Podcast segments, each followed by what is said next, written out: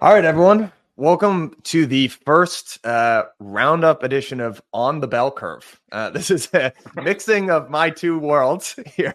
I've got co-hosts uh, Mark Yusko and Michael Anderson. Uh, guys, welcome to the show. Oh, Great thanks for having me. Good so, day um, to be here. Yeah, what do you guys want to talk about? Should we uh, something happen? Pretty slow week. We got to talk about. We got to talk about this. We got to talk about this. Although I went back, I went back to the, I went to back to the uh, Genesis block. You know, yesterday was block one day. Today is run in Bitcoin day. And has something else happened today? I, I've been kind of out of the, the thing with my wife for her birthday. And what, what happened today? Yeah, we did it, baby. We did it. Mission accomplished. It's like George Mission W. Bush. Accomplished. Mission big accomplished. Big banner. um, No, we got the we got the E T F approved today, uh, a whole bunch of them. It, it, Mark, you alluded to this, but there's a sort of a poetic resonance here. Uh, this is actually fifteen years to the day that Hal Finney tweeted out running Bitcoin back in two thousand nine on January tenth. So definitely, if you've been in this space for a little while, if you've been tracking this, you probably feel a little goosebumps. It just feels cool, feels right. Um, and at four thirty today, after like ten false starts, um, we actually finally got it. Even at the last minute there, they posted something on the S E C site. They took it back Believe down. It. Yeah. Crazy. It's like, Crazy. Fellas, let's uh I, I let's counted I here. counted at least four uh four false starts on that. Yeah. I agree. Over the last couple of days. Pretty bad. So it bears reading here. We're going to get into the details about this and try to uh, speculate a little bit on what the short and long-term implications are. But before we do, I thought it would be funny. Um, so I don't, did you guys actually have a chance to read the statement from Chair Gensler? Bits and pieces. All right. Let me, uh, let me read the, uh, you know, so he starts off, you know, pretty boilerplate saying the commission approved the listing of a traded number of spot Bitcoin uh, exchange traded products, et cetera, et cetera. Basically, I'm going to paraphrase here. Said he was strong armed into it by the courts. Um, here are a bunch of risks. And this in is the, the announcement, he said the word strong armed. Yeah.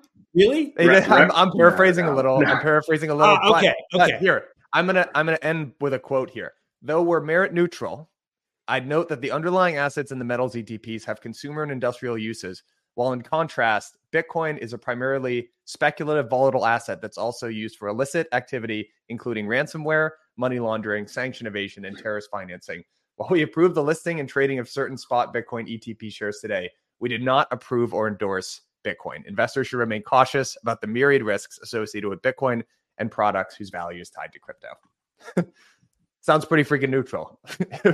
Wow. You know, I mean, I, I you know, I, I wanted to post today, but I, I, like I said, I was, I was out of the office and, and in the car, but I really wanted to post to all the naysayers and doubters and, and it's going to zero and, and it's only used for terrorism and, and, you know, Jamie and Nouriel and, and Peter and, and all these guys. Like, at what point do you just say, hmm, guess I was wrong. This is real technology. This is here to stay. I, there has to become, a, there has to be a point at which, I mean, being wrong is not a sin, right? We're all wrong all the time. Staying wrong is a sin. When you can't admit that you're wrong, it's bad. It's very bad. We even had Jim Cramer come out and uh, mea culpa earlier this week. So, you know, yeah. it, happen- it, it can happen to anybody. That's right. Bolt from the blue. Lightning strike. Yeah. No, it's a really cool, I mean, I want to get in and talk about some of the implications of this, but I think just taking a step back, I mean, Bitcoin's not that old. Bitcoin is about fifteen years old. It's a Teenager. bootstrap, non, non-sovereign form of money. And without any formal coordination around like a company or anything like that, I mean, just fifteen years later, could you guys, I mean, look at how far we've come as a currency. I mean, it is, uh, we've come. Trillion. Just let that sink in for a second. You know, we're, we're about to hit, I'm not sure we're quite there yet, but we're, we're bored. We're getting close. nine hundred ten. So we're about nine percent away from a trillion dollar market cap, from literally zero, right? Mm. When Hal Finn sent out running Bitcoin tweet, the price was zero point zero zero zero one three, whatever it was. It was zero. So from, from zero, from nothing, we now have nearly a trillion dollar asset, to your point, Michael, with, with no central authority, no permission, no C E O, no marketing department, no property, plant, and equipment. You know, in the olden days, if you wanted to be a big company, right, companies that, you know, we would back as venture capitalists, you had to control stuff, cars and trucks and machines. And no, now it's all about networks and relationships and technology. And so I just think it's, it's an extraordinary thing. And, you know, I think that the real problem is until you have that light bulb moment where you really understand what triple entry accounting means, it's hard, right? It's it's hard until you it clicks. But once it clicks, you can't unsee it. You can't go back to the old world. You can't you can't imagine a world where for the rest of your life you'd have to ask permission to use your assets. You'd have to pay money every time you try to get your assets back from storage. Now, I was thinking about this the other day. I was in a, you know, mini mart or whatever, in the A T M. And, you know, for most of us, the A T M fee is just a nuisance, right? But what about someone who's taken out twenty bucks? Three and a half bucks on twenty bucks. That's a usurious fee. Mm. That is a usurious fee.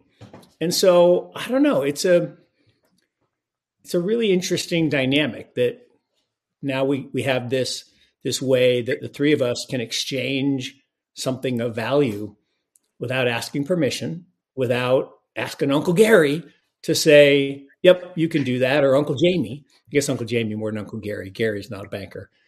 Um, thankfully, he's not a banker. God, would that be awful? What one? Uh, uh, I was just what, gonna say one interesting piece of uh, trivia that I learned about Gary Goldman, uh, Goldman, uh, Jesus, Gary Gensler. Um, sorry, uh, that was a real slip up. He used to be Mike Novogratz's boss uh, in the H K branch of Goldman Sachs. Did you guys know that? I just found that out last night. That Did not know that. Did not know. I think, it, that, look, I think that's the funniest the, thing on earth. The I history of, of G G is interesting and scary at the same time. If you go back and you look at, at where he's been and how he's climbed the ladder, there's some scary elements to it that, you know, we could dig into, but we have to wait till Sinister Saturday for that. Exactly. Yeah. We'll, we'll give the people what they want. Sorry, Michael, I interrupted you. What were you going to say? Oh, no, no, no. Um, I was going to say I was looking at a chart recently that had the top fifteen most valuable assets in the entire world. Number one is gold, to be expected. Um, number fifteen, and this was prior to, you know, the last couple of days, was Bitcoin. There was silver in there, but everything else was a multi-trillion dollar company. And, and Mark, to your point, you know, those are companies that control distribution, they control assets, they control, I mean, have hun- tens of thousands, hundreds of thousands of people working for them. Um, I, I do think it's pretty amazing to just take a step back and think, what are the most valuable assets in the entire world? And, and you know, we're broaching top ten at this point. Yeah. Yeah. So let, let me ask you guys, where do you think we go? Where do you think we go from here? And and, and let me, I'll break it into like a short term and, and long term, um, you know, maybe time frame. So one thing that I thought was kind of interesting, and we got when we got our false start last night from that prankster or potentially criminal or uh, intern or whatever it was at the S E C, whatever it that, was that uh, we got the tweet. It, it was interesting to note the. Um, The, what happened to the Bitcoin price. It obviously spiked really rapidly, but then it um, sort of fell lower and and stayed low. It was it was kind of interesting to note actually that E T H uh, E T H actually outperformed there, and E T H B T C mm-hmm. saw a notable bounce off of what was probably the bottom, and E T H has continued to perform decently strongly. So not to mm-hmm. make it all about price here, because uh, I want to get your guys' take on flows and everything like that. But you know, what does this initially mean if you're an investor kind of sitting on the sidelines here? Is this the firing gun? Has this been priced in? And the inflows and the run up in price is largely what we've seen. Does do we move on to the next narrative? E T H, I'm kind of uh, combining a whole bunch of questions into one, but like, you know, what are the proximate, like, what, what do we do now? You know? No, yes, yes, no. um, it's like Nick Saban. He says he takes six hours off when he wins a national championship and back to work the next day. Um, what's the next asset? Um, I, I think, you know, Bitwise actually came out with some pretty interesting survey data that they did with some of their financial advisors a week or two ago. And of their uh, providers, thirty-nine percent said that they expected that there would be a Bitcoin E T F approved in twenty twenty-four. Obviously, we can check the box, you know, sixty-one percent were wrong. Um, the other number was, I think it was eighteen percent um, said that they had uh, intention to, but had the ability to buy Bitcoin for their clients. You know, which means the reciprocal of that is the ability to buy it and actually hold on to it on behalf of their clients, which is what these financial advisors are doing. I, I think what we're going to see is, you know, number one, the whipsaw that we saw, rocket up, rocket down, just this general skepticism that even at the eleventh hour, you know, eleven fifty-nine p.m., um, we could have potentially still been robbed. There was still that opportunity. People were skeptical. Nobody really knew which end was up with all the fake news and fake tweets and everything that was going on, false starts. But now it's official and we can kind of check the box. I think the real work now begins. And that's that's the education process of getting the advisors on board, under people under, I mean, there's rumors that BlackRock has two billion dollars in seed capital waiting in the wing to start trading tomorrow.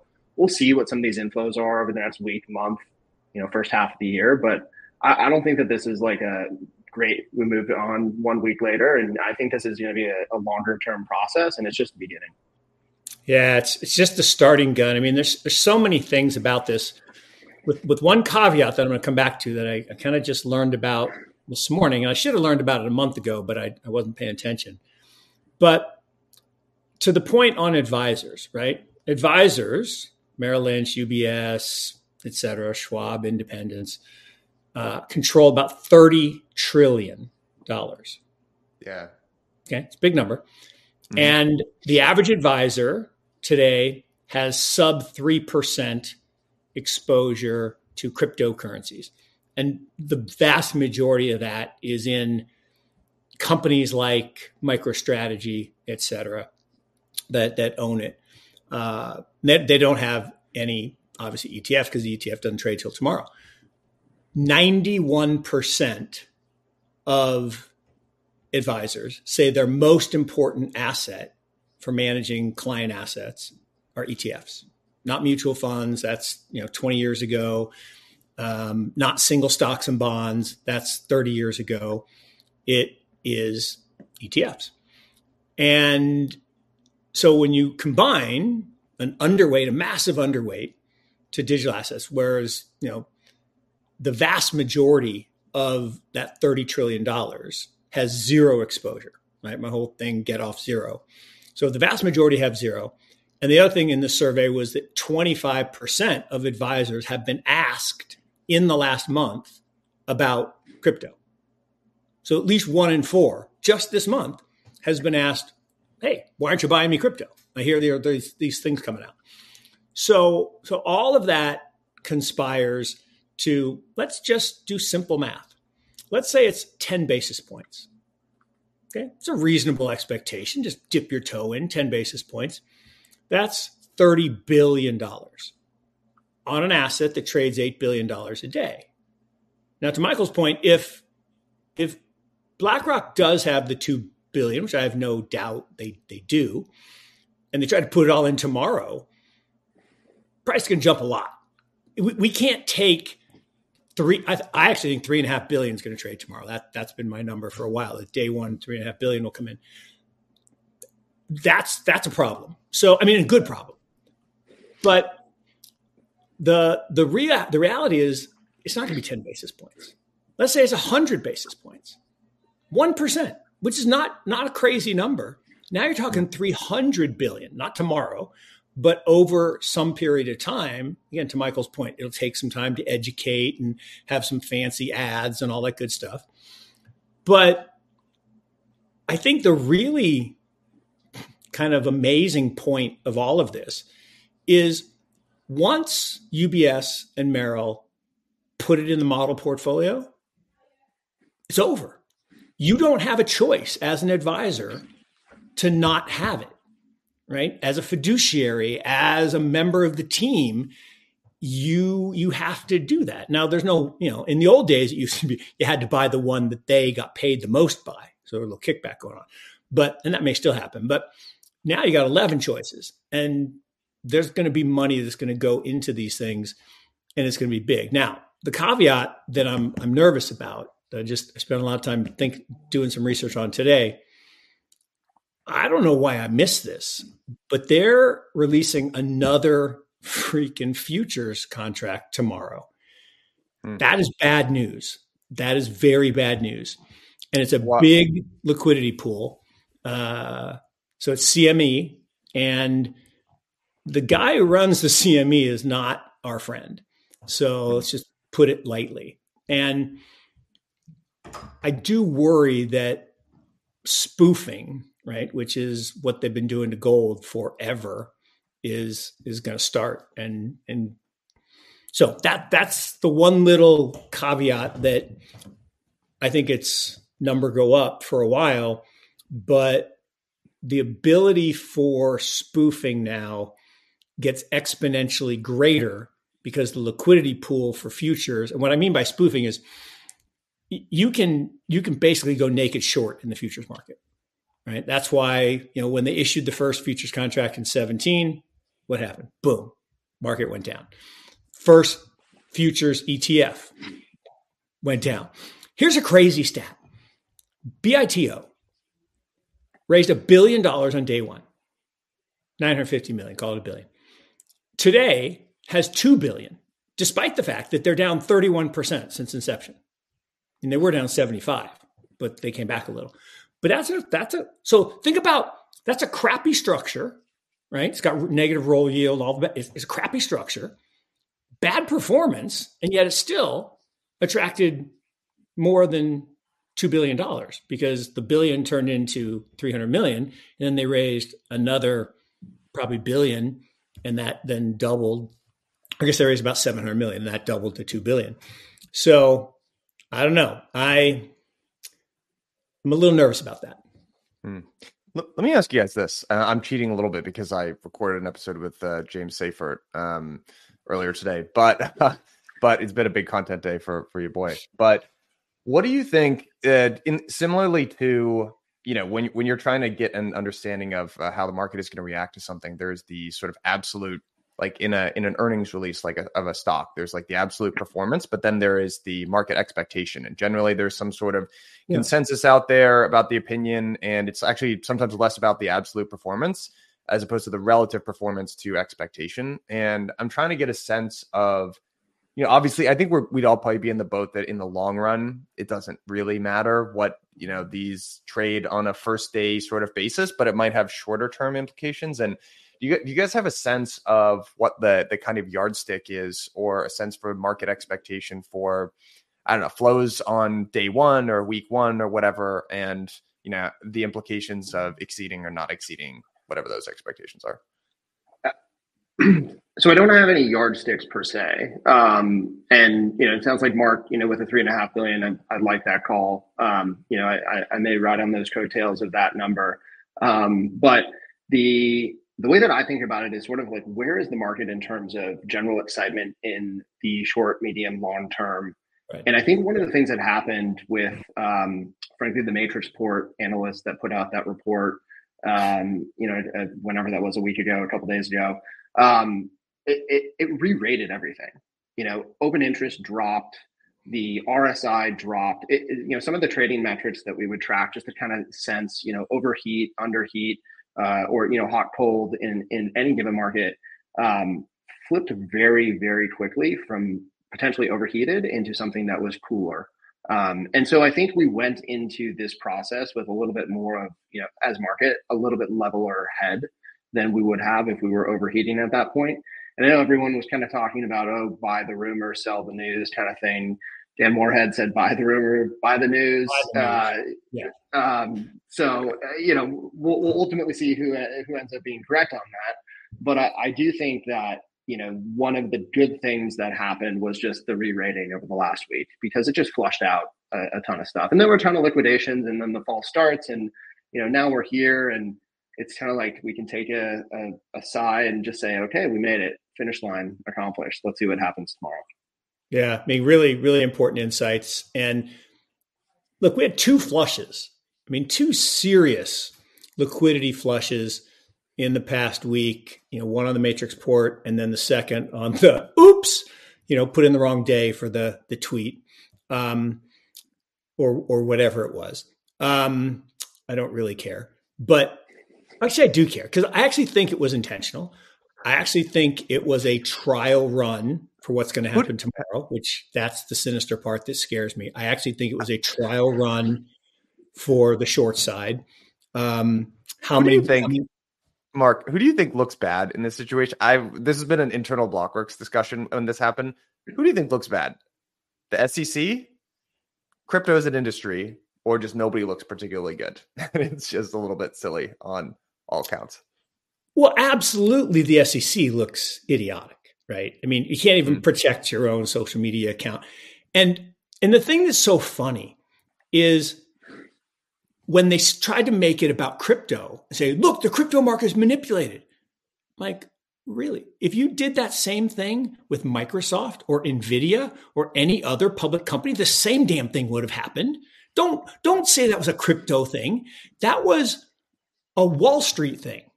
This was like when F T X went down and they're like, it's a crypto problem. I'm like, no, that's a bad person doing bad things problem. That had nothing to do with crypto. I mean, that's what, you know, the guys in the S N L crisis did. That's what the guys in the junk bond crisis did. Bad people do bad things. So I, I think crypto, they try to make us look bad all the time, all the time, right? Because we well, help them out. No, we do. We help them out on occasion. No, look, we, we help them out. We have a lot of um, colorful characters, and, and or at least we did.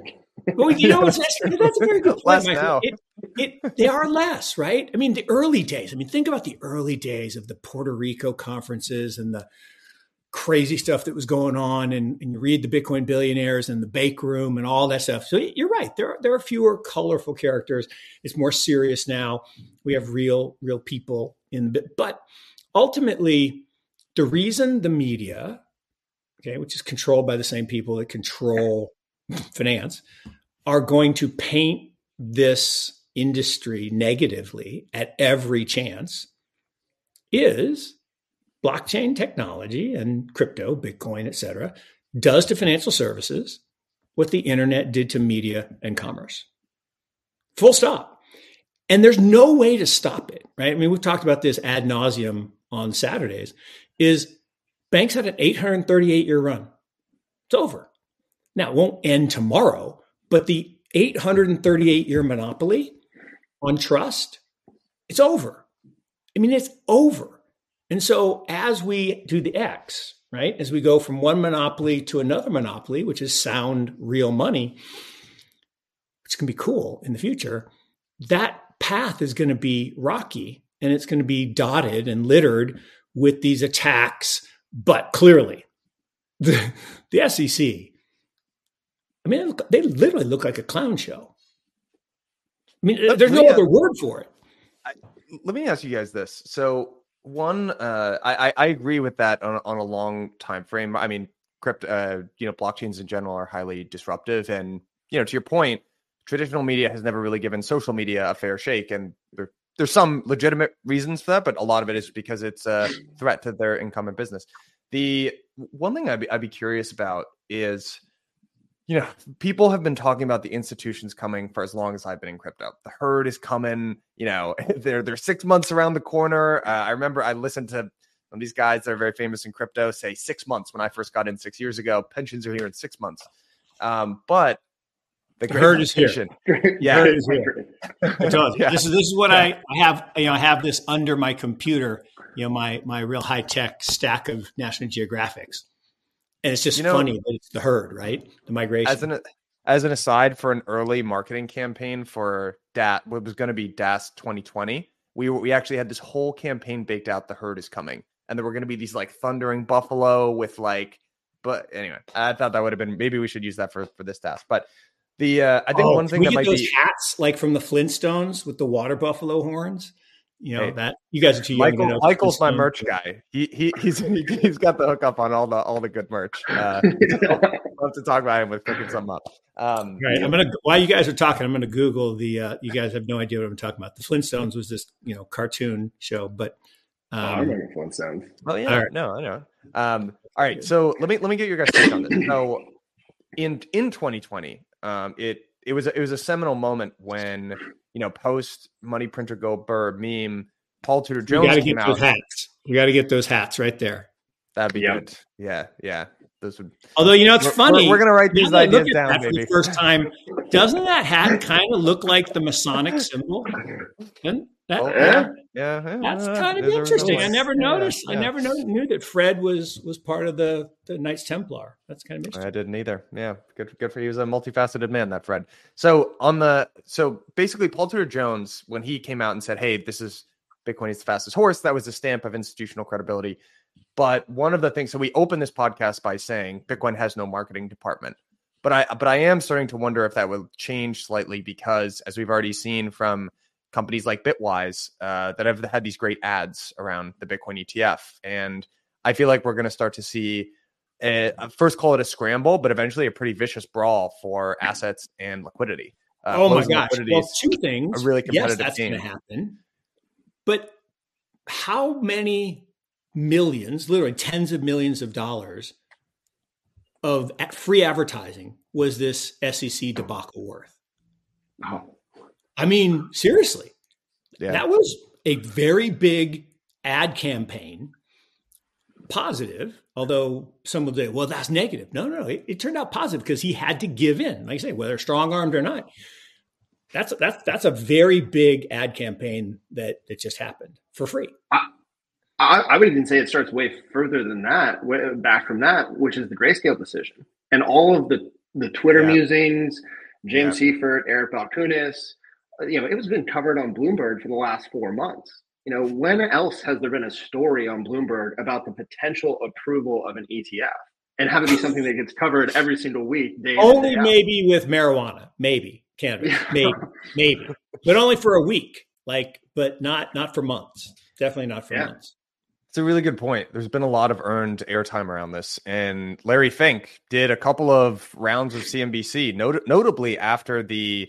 You know, some of the uh, geopolitical strife going on in the Middle East, he called crypto a flight to safety asset. So, you know, and the the incentives here of BlackRock are, we've talked about this on a couple of past, pod, uh, past pods, you know, the bloom has gone off the E S G rose, so to speak. That was, they had a lot of, um, you know, that was a little bit of a loser for them. They've started to backtrack that pretty steadily. And now they're backing another horse, which is the Bitcoin horse. And it's their incentive to go out and say, hey, actually, you know, Bitcoin is not just used for, for money laundering. And actually, the data hasn't supported that, has never supported that. Never, and not uh, ever. I, I feel like there will be maybe an interesting diffusion of opinion among institutionals where there are some that there are some that have always kind of got it. Um, and they've frankly been in the industry for a while. But now you're going to see the incentives tide start to turn. And now that there's a way for them to frankly profit off of it, um, maybe the tune might change a little bit. And this could be the first real institutional cycle. I mean, dare well, I say. Well, that's a great point, Michael, in the sense that, you know, I saw a lot of,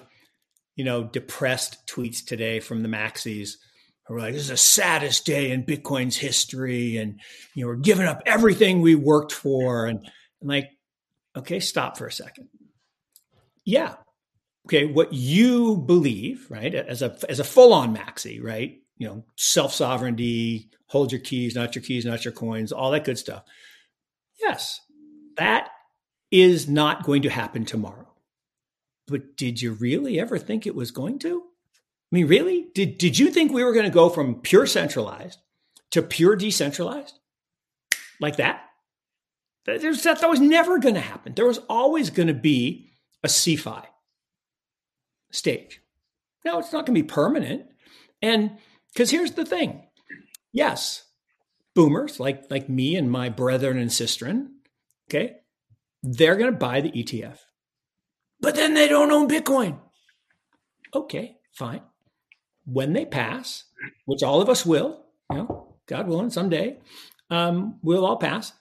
And thirty-seven trillion dollars is going to y'all. thirty-seven trillion dollars, not all of it to you two, but, but, but, but, you know, it's, it's going to your generation. Let me go in there for a second. I thought, yeah. I thought yeah. we're getting thirty-seven you know. trillion. But thirty-seven, that thirty-seven trillion. And guess what's going to happen?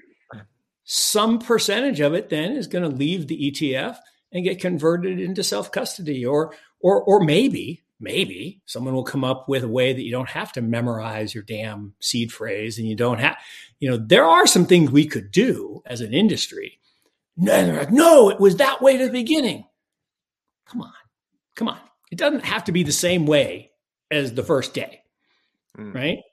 And it will change, but, but to make this out to be negative, I mean, I, I tweeted out the the supply demand aggregate some aggregate demand aggregate supply curve today, right? It's pretty simple. We got two things going. We got a demand shift. Any way you look at it, there's going to be more demand for spot Bitcoin, unlike the futures, unlike you know any increase in demand. So when the demand curve shifts, P one is higher than P zero. That's guaranteed. Right? That, that, that, there's no debating it. Okay, that is absolutely guaranteed. Then we have a supply shock. So we have a supply shock coming. So now the supply curve moves. Now P two is higher than P one. And so I don't understand why any maxi who already owns their bag would be unhappy. I really don't understand. Yeah. Yeah. Um, my, my thoughts are one hundred percent agree with everything you're, you're saying, Mark. And, and, you know, Econ one oh one would suggest that, you know, we've got a lot of things that are up and coming still. Uh, and we haven't even started trading yet, right? Um, one, uh, one thought that I had, Mike, is it, it just like tying a lot of these things together. You know, the institutions have, have been coming since, uh, you know, twenty thirteen when the Winklevi Uh, put out their first Bitcoin E T F proposal. Then we had, I think it was twenty seventeen, twenty sixteen, with the Enterprise Ethereum Alliance. Uh, and we've, you know, been, you know, just kind of chipping away at this institutional block of marble for, for the last ten years, give or take. And I think the major difference now is that we finally have, to your point, an incentive model for how institutions can actually interact with these ecosystems.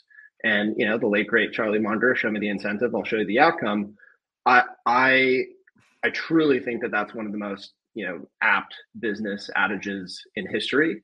Um, and we are now on the precipice of being able to say, okay, the, these players now know how to play in this market. And it's maybe not going to be as an A P in one of these E T Fs, and it's not going to be, you know, as the custodian partner in one of these E T Fs, but, but maybe they're going to start to look to things that are further afield. And like we said, this is just the start. This isn't the end. And we're going to see more products come online. We're going to see more regulatory approvals come on. We're going to see more institutionalization. Um, and it's it's not, you know, the total disintermediation where all of these media companies with the advent of the internet just go away on one fell swoop. They're going to fight tooth and, and nail to be able to figure out how they can survive in this new world order, and probably participating with incentives is going to be that new world order for them with, you know, the, these new decentralized technology platforms.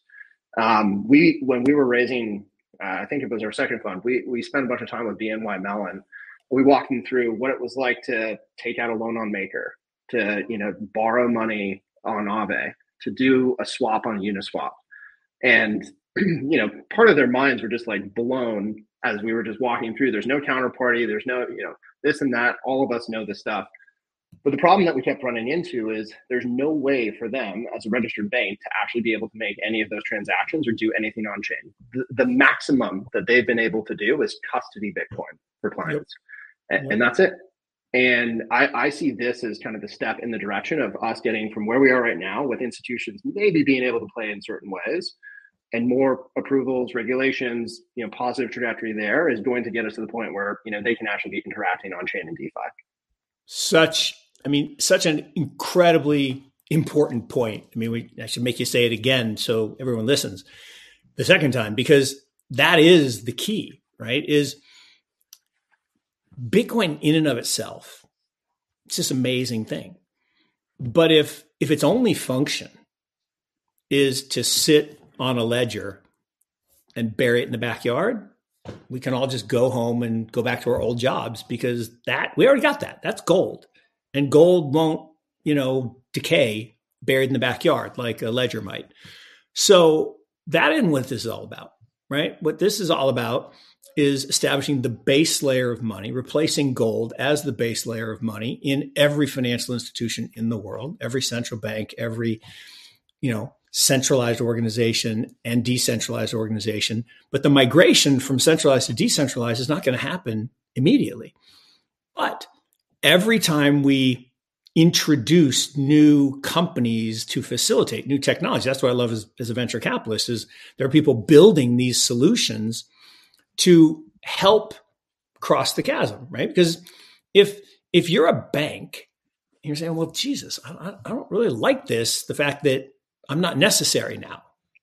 Michael can lend money to Michael without me. That's not good for me. Okay, well, how do I get in the middle of this? Okay, maybe I can be a custodian. Maybe I can be a, a record keeper. Maybe, you know, they're, they're, they're going to be functions. Um, and at least in the short term, there's going to be some role for fiat, believe it or not. I know you guys understand uh, this, but, but the average, and sure. It's kind of like energy, right? There's this whole thing about, oh, we got to go electrification of everything. Okay. When? Like thirty years, fifty years, you know, one hundred years? It's going to be at least thirty, probably fifty, maybe one hundred before we don't use oil and gas. Think about it. I mean, here's the crazy thing. We burn more coal today than in nineteen hundred before electricity yeah. and all, all the stuff that was going to replace coal, but we still burn coal. And we shouldn't burn coal because it releases all kinds of bad stuff, but we should burn natural gas instead. Um, but I just, I just find so much of this incredibly compelling when you just don't expect it to happen overnight. And I'll, I'll say the thing I, I don't like about what just happened in the past week, this race to the bottom on fees, bad decision. That was a very bad decision. Why? Um, I feel like that's a win for consumers, don't you think? Getting nope, nope, no? nope. Because these people won't have the resources to invest in the technology mm. to make the U I U X palatable mm. for their people. See, here's the thing. It took eighty years for mutual funds to go from one hundred basis points down to thirty or forty basis points. It took twenty years for E T Fs to go from, you know, sixty, eighty basis points down to, you know, two, three, four basis points. Free isn't the right price. I, I get in this argument with Jack Mahlers all the time, right? I can take my Strike app and I can send money around the world for free. Free is the wrong number. You need to make some money so that you can invest in the technology and scale and don't have outages and don't have. So anyway, I, I just. Let, let, let me ask this. Do you, do you think that there's an indirect business model? Um, you know, in, in so many of these, you know, E T Fs, maybe not with Bitcoin uh, per se yet, but you know, the ability to lend it, the ability, I mean, obviously we won't have staking, you know, if you have the ability to stake an asset eventually in an E T F, maybe there's an indirect model. Yeah. Um, but do you think that that's a viable option? one hundred percent. No, no, look, that is the issue, right? I mean, if you think about Robinhood, how does Robinhood make money if they don't charge commissions? Oh, they sell your order flow. Okay. Or they lend your securities, both of which have issues. And if you watch the movie Dumb Money, which I'm all over telling everybody to watch the movie Dumb Money, it was so amazing. I mean, so good. But think about that. I mean, your, to your point, Munger's point about incentives. If I don't make any fees, then I'm incented to lend out the securities or rehypothecate. This is what Caitlin is all over, right? They're going to be forced to rehypothecate and forced to, to do all the things that we don't want them to do. So look, I... I get why they're trying to do it. You know, we've, we've lived in the world the last ten years where it's grow, grow, grow, give your product away, and then figure out how to monetize. Well, that works if you're a monopoly. This is not a monopoly. Can I, can I poke at that? um, sure. because sure. honestly, like, let me try to paint that in a more positive light, because honestly, you, I remember when I was first getting into this industry and people were talking about the E T F back then, there was a large contingency of people that I, I don't see this viewpoint expressed anywhere anymore, which is just like, this is kind of pointless. Like, the whole point of Bitcoin is that it's extremely fungible, very easy to send around the world, yep. easy to custody. In a sense, I feel like we have, and people used to make this argument that actually the whole point of an exchange, an E T F, an exchange traded fund, is that it's an advantageous structure and wrapper compared to trading baskets of uh, stocks, right? So that makes a whole lot of sense. I think if we were to really look at this from first principles, it actually doesn't make a lot of sense to try to jam Bitcoin into an E T F. If anything, you've just put more permissions around it. And I would actually say they that these E T F issuers are charging exactly what they, the value that they create, which is approximately zero in the long term. Like they're they're not, uh, but it's not like, zero. No, no, no, it's not. Why? Here, here's why it's not. On a long time horizon, no, they are just wrapping Bitcoin in the TradFi L one, and it's a shittier version. So I know, it's I know, ultimately it is not. You know, I, I, know. I agree with you if everybody were perfect. If there were no lost seed phrases, if there were no misplaced ledgers, mm-hmm. if there were no stolen passwords, what is the N P V of the amount that will be lost, stolen, obliterated? I agree if with that. People who are not sophisticated try to use sophisticated technology? It's it's it's not zero. It's not zero. And so I don't disagree with you that in, in first principles, you're one hundred percent right. And the maxis are one hundred percent right. I'm, I'm agreeing violently with the first principles. But we're not there. And the people who own the assets ain't there. Yeah. Those sixty-five to eighty-five-year-old people I'm with are you. not I- capable And I'm not, I mean, I'm coming up on being one of those, but, and that's not a criticism of them. It hasn't been, it hasn't been necessary to be competent in that. And it, it's, I don't know, it, I always use this as an example, right? I don't know how this I'm getting works. Locked by the chat. This, I don't know if you guys are watching this. What these people are saying is making me laugh. I appreciate y'all for, for really listening to, to us here. Um, I and Mark, I actually, I'm gonna take back what I just. I completely agree with you, and, and I meant in the in the really long term. Obviously, they're creating an enormous amount of value right now, and this is super significant. And I like maybe to to focus us a little bit on like this coming year. So we've got the E T F, which is this catalyst that we've all been waiting and talking about quite a bit. Actually, not that the price is you know super important. This could change, but it has started to move. We're at forty-seven point five uh, or just under. Currently, so starting to catch a nice little bounce. We are also going into this, Mark, you were indirectly alluding to this, I think the supply shock of the halving, right?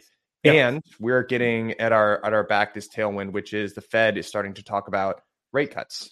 Um, and that's become starting to become much more consensus too. And, you know, I'm just kind of looking out at this year being like, we got we got some tailwinds. We got some tailwinds, baby. And the last thing that I'll say is, We, I haven't felt any degree of FOMO. I, we've been talking about this for months. I've talked about this with both of you guys. Like, I feel like I have started to check the charts again. Like, I've started to feel the first beginnings of euphoria FOMO, but none of my normie, I haven't gotten one text. I haven't got one oh, text I, from normie friend. I think I said this on Bell Curve. I said, if you were to go and poll my friends, I, I live in San Francisco, Mark, and, and if you were to poll my friends, seven out of ten of them would have no idea whether or not Bitcoin was at ten K or at one hundred K right now.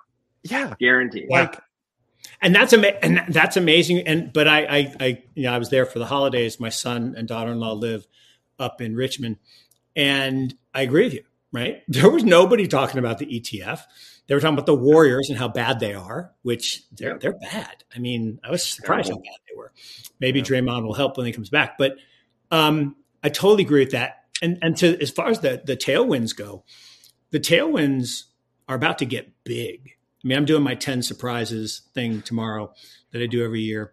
And and one of them is I, I'm doing uh, Rolling Stones songs this year for my ten surprises. And one of them is Start Me Up.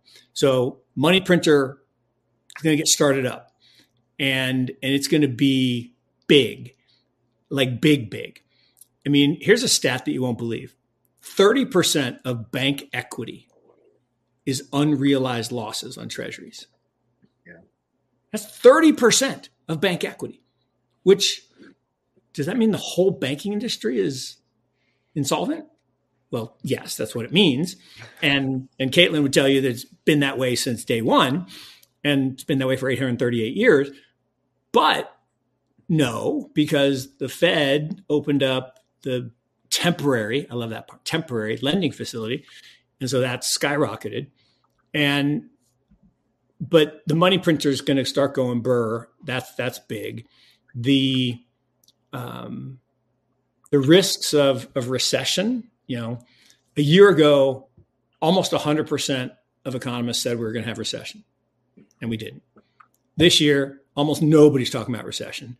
Everything is soft landing. Everything is, it's all good.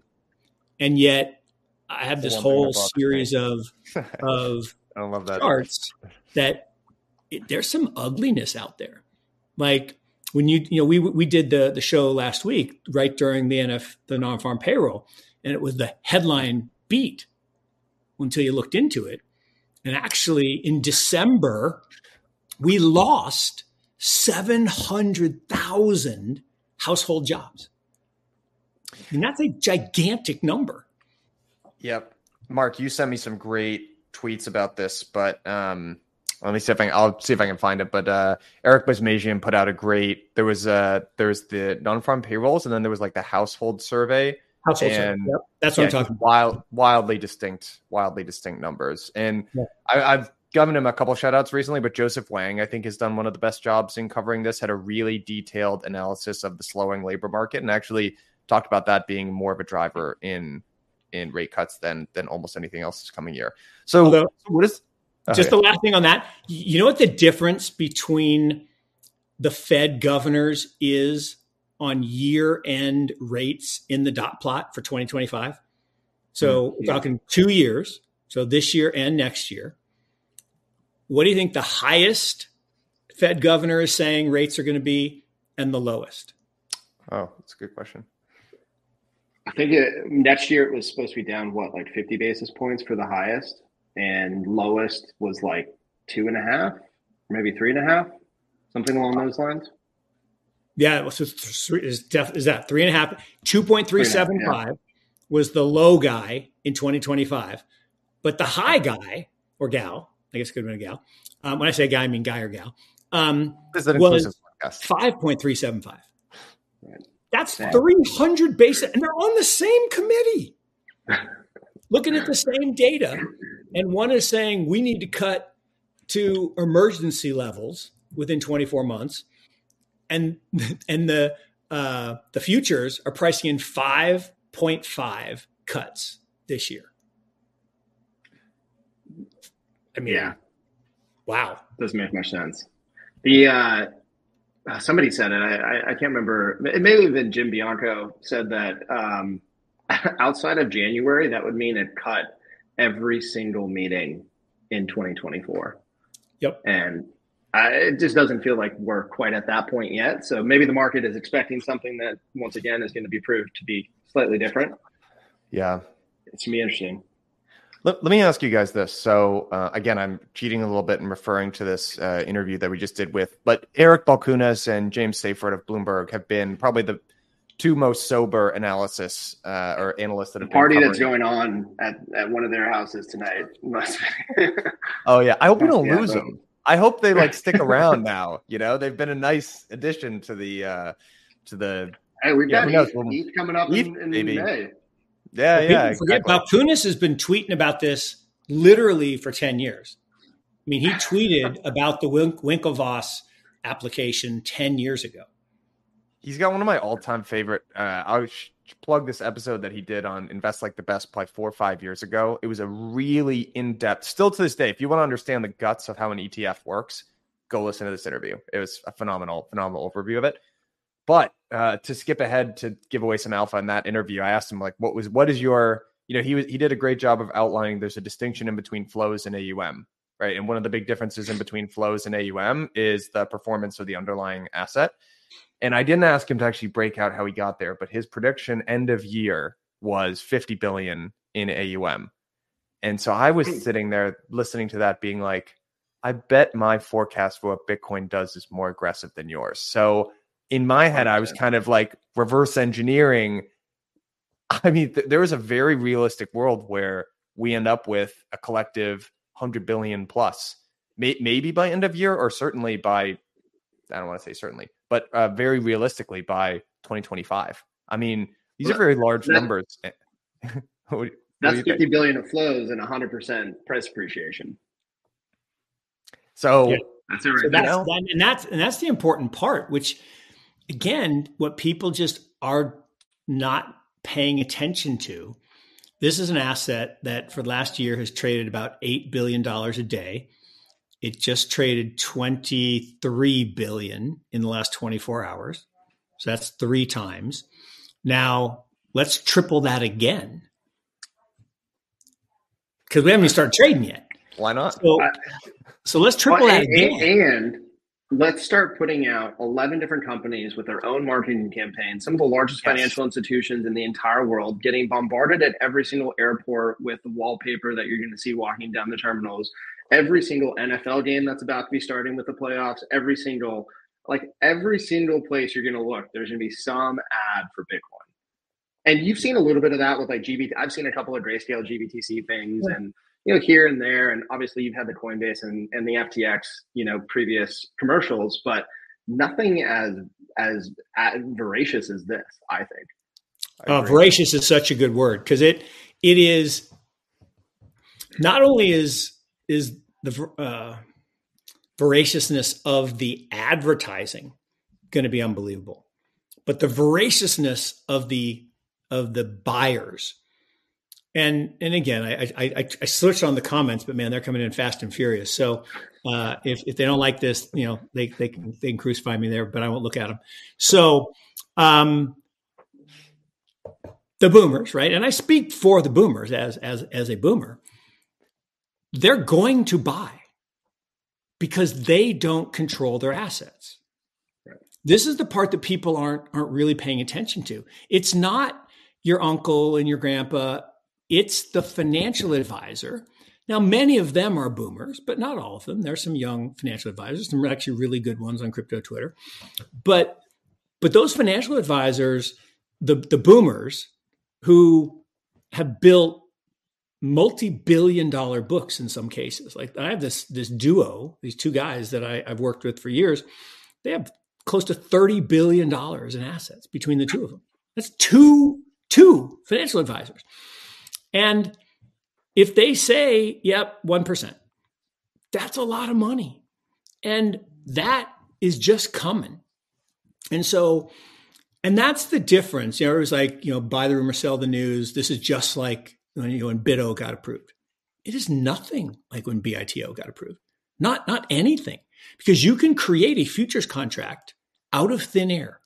You you need no underlying asset. As long as we promise to settle up before, I don't have to go get the asset. And that's why commodities historically get manipulated when there's an excess of paper, whether it's paper barrels of oil or paper gold or paper Bitcoin. And that's, I will argue, what triggered the down drop. Uh, now, it was the normal cyclical drawdown in twenty-one, but but it was exacerbated by by BITO. And this is different. Every time, even though they're cash created, and people don't understand how you create a E T F, you know, uh, uh, share, but even though they're cash created, the underlying has to go get Bitcoin, and they got to go find Bitcoin to get. Now, clearly, Uncle Larry and a few others have been acquiring a few in these big accounts. And there's this C C fifteen. Is it C C fifteen? Uh, there's this great, there's this great, I can't remember his name. I think it's, I think it's C C fifteen. He's been following these dozen or so wallets, basically buying one hundred billion a week, two hundred billion a week for the last couple of weeks. I think those are clearly owned by entities related to these, because they needed to ensure that there was supply that they could get to. Because if, if BlackRock has two billion dollars that has to get filled, they ain't buying that in the spot market. Actually, that, well, that so so actually, one of the things that I heard, I think it was James talk about, or or maybe it was Eric, was there's a huge difference between something that is seeding the fund versus flows into the fund. Yeah. And from a performance perspective, everybody gets benchmarked against the flows into the fund. And so while there may be, you know, idle capital that's sitting by, I know um, uh, two hundred million was set aside for or seeded in the in the Bitwise. Yep. Um, there was a, I think, a ten million uh, that was in the in the BlackRock. BlackRock. I, I would imagine the two billion maybe isn't coming in on day one, week one. Who knows how long it'll take? No, no, I, that's, I, I, that's a really good flows. point. I, I think that was that was absolutely not the seed. Usually, you seed an E T F with one hundred K, two hundred K. Sometimes a million yeah. bucks. ten million was actually a huge seed. The two hundred million that Bitwise announced, I mean, that, that blows your mind because you don't need to seed with that much. I mean, you literally can seed with, with a few hundred K. So that two billion is definitely not day one. That is flows. But they, I believe they needed to have access to Bitcoin because they're, you know, part of the problem is there just aren't that many coins that are available. Now, one curious thing that could happen is if I were BlackRock and I knew that there were six hundred twenty thousand Bitcoin sitting in this trust in Cayman, I might actually acquire that. So I would not be surprised. I would not be surprised.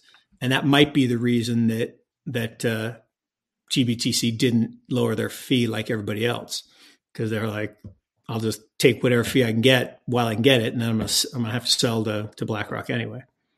Uh, one note on that fee, the one point, because I think that ever that surprised everyone, one, one hundred fifty yeah. basis points. I mean, that was just so out of line. But if you think about it, first of all, who knows what relation, like, um, you know, what constraints Uh, Barry has and D C G and Grayscale have on, you know, there's a lot of contingencies there, but the, oh, so simple, ar- the simple arithmetic. And if you listen to James and Eric, they'll talk about this.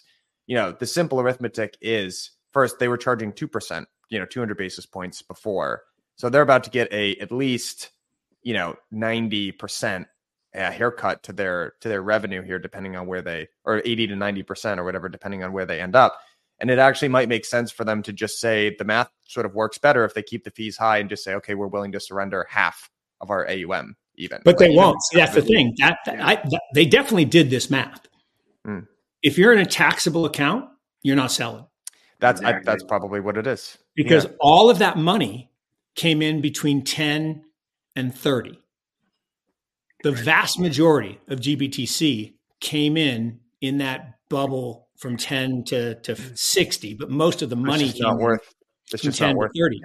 If you're in a tax exempt account, an I R A or something, that's gone, right? That'll leave tomorrow um, yeah. because there's no tax. But but I think that's a small percentage, and the taxable stuff you're not going to move and pay Uncle Sam to save one percent. You're just not. The the other interesting theory that I, I think James purported was. Um, and they've seen this before with a few other, um, G L D is a good example where mm-hmm. that is actually a pretty expensive product relative to where the rest of the gold E T Fs are trading. It's highly possible that Grayscale goes out and creates a lower expense ratio product that will be sort of the sidecar to the G B T C product. Uh, and I think they also own B T C ticker. And so maybe they have G B T C and B T C as the two different tickers. And the people who are stuck because of taxes, they're going to keep in the high fee, you know, fund, but then other new entrants are going to come in and, and maybe they're going to undercut everyone. And maybe, yeah. maybe once again, you know, that becomes the indirect business model for Grayscale. If you have a ten, fifteen, twenty bip uh, fund, it's pretty attractive. Yeah, no, it, it is. It's a great point. And look, without those revenues, they would be in a world of hurt, like serious world of hurt, because they've got lawsuit problems and all kinds of stuff, but they, they need those revenues. And, you know, Barry's already, he said, you can pry it from my cold dead hands. He's not, he's not selling. I don't know. I, we'll you see. know, it's, I, I had this thought at one point, like two years ago in like twenty twenty-one during the height of it. I was just like, these people looking, I mean, you know, cause at that time in twenty twenty-one, your mind frame is like, this stuff's going to keep going up forever and yada, yada. And I remember looking around at these people that had like five billion dollars. I was like, so is this guy, is, is this, you know, these people are all just going to have like thirty billion dollars. This, this just can't make, just, just can't, yeah. can't front. Um, and he, but to, to, to your point, like he just built this amazing asset in the form of, of Grayscale and G B T C. And look at how sticky that A U M has been and what a fee driving machine that has been. So, you know, props, props to them. Absolutely. Uh, and and the, they, you know, a year ago, we talked about this on the show, a year ago, they needed number go up and number went up, right? It went up more than one hundred percent. And it, if it hadn't done that, true. if it hadn't done that, they would have been done in May of last year. They would have been out. Yeah. They wouldn't have been able to pay the debt. They, and, and the other thing that didn't happen, and again, this, we could go down this whole rabbit hole if we wanted to, but they were at risk for a clawback of two bills into F T X. But because Solana and all this stuff is pumped, the trustee hasn't gone after the, the clawback. Now, the history of those clawbacks isn't really big, so that we, we wouldn't really know if they could get away with it. But um, that was that was a big risk, because there there there was precedent to say anyone who took money out within ninety days were clawing it back, and it was, you know, within that ninety day window. But mm. had that happened, it would have been game over. That's what Celsius just said to creditors. Uh, you know, within over one hundred K within the last ninety days that Celsius was around, you have to give the money back. So it's interesting. F T X is different. Yeah. Really? Look, F T X is amazing. I mean, the amount of money that's going out to the lawyer and the consultant and and yeah. the pump that's going on and, and F T T. I mean, did you guys know uh, that there was an F T T E T F? Yeah, you know what? Today I learned that. Um, that's that's right. I'm I sure I knew it at one point, but I was reminded that today there was a. I There's forgot about that. And in fact, yeah. I think I own a little piece of the company that has that. Um, there you go. I forgot about that. Um, yeah. There, I actually love the company. I'd like the company. Anyway, but so uh, maybe in closing here, I, I'd love to get your guys updated sort of.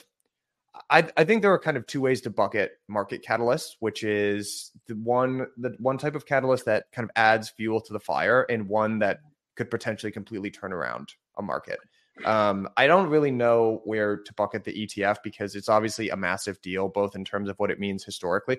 Well, uh, one thing that we didn't really talk about as well is I think it this removes the discount factor that you might have had to apply on a, reg- a big regulatory crackdown, that is making Bitcoin illegal, right? Like if you were thinking about, I have to make the case for owning Bitcoin, there are these pros and cons. You know, one of these sort of far out cons, but I mean, it has happened in the history of the United States, is to make owning an asset illegal. And you should have probably been applying some kind of discount rate to that. I'd have to imagine that discount rate yeah, goes I, lower. Okay, but I don't. I don't want to go too far sinister Saturday, but this is only Wednesday.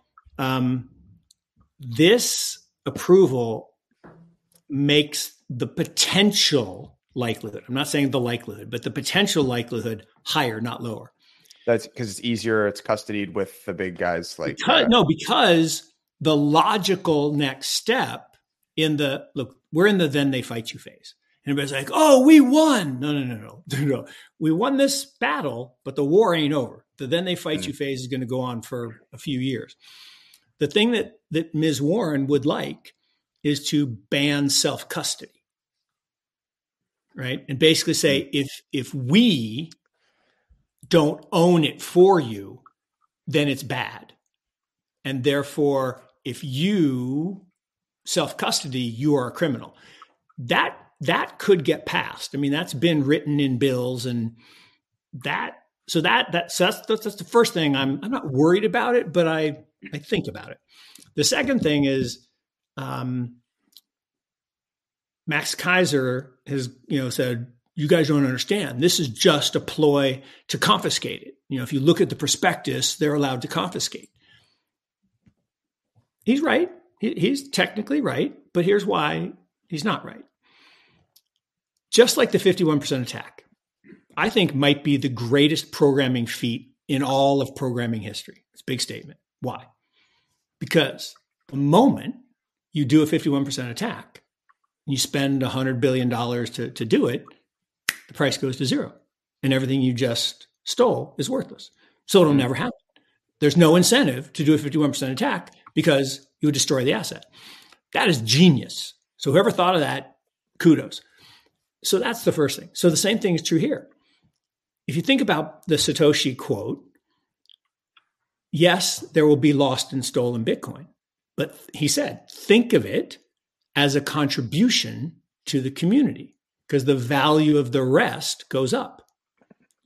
So let's just do the math. Let's go crazy. Let's say that the boomers buy into this boomer wrapper, this E T F, and twenty percent gets twenty percent of all the Bitcoin in the world. It's not an unreasonable number. Let's do that math, right? three hundred billion comes in, okay? Price doubles.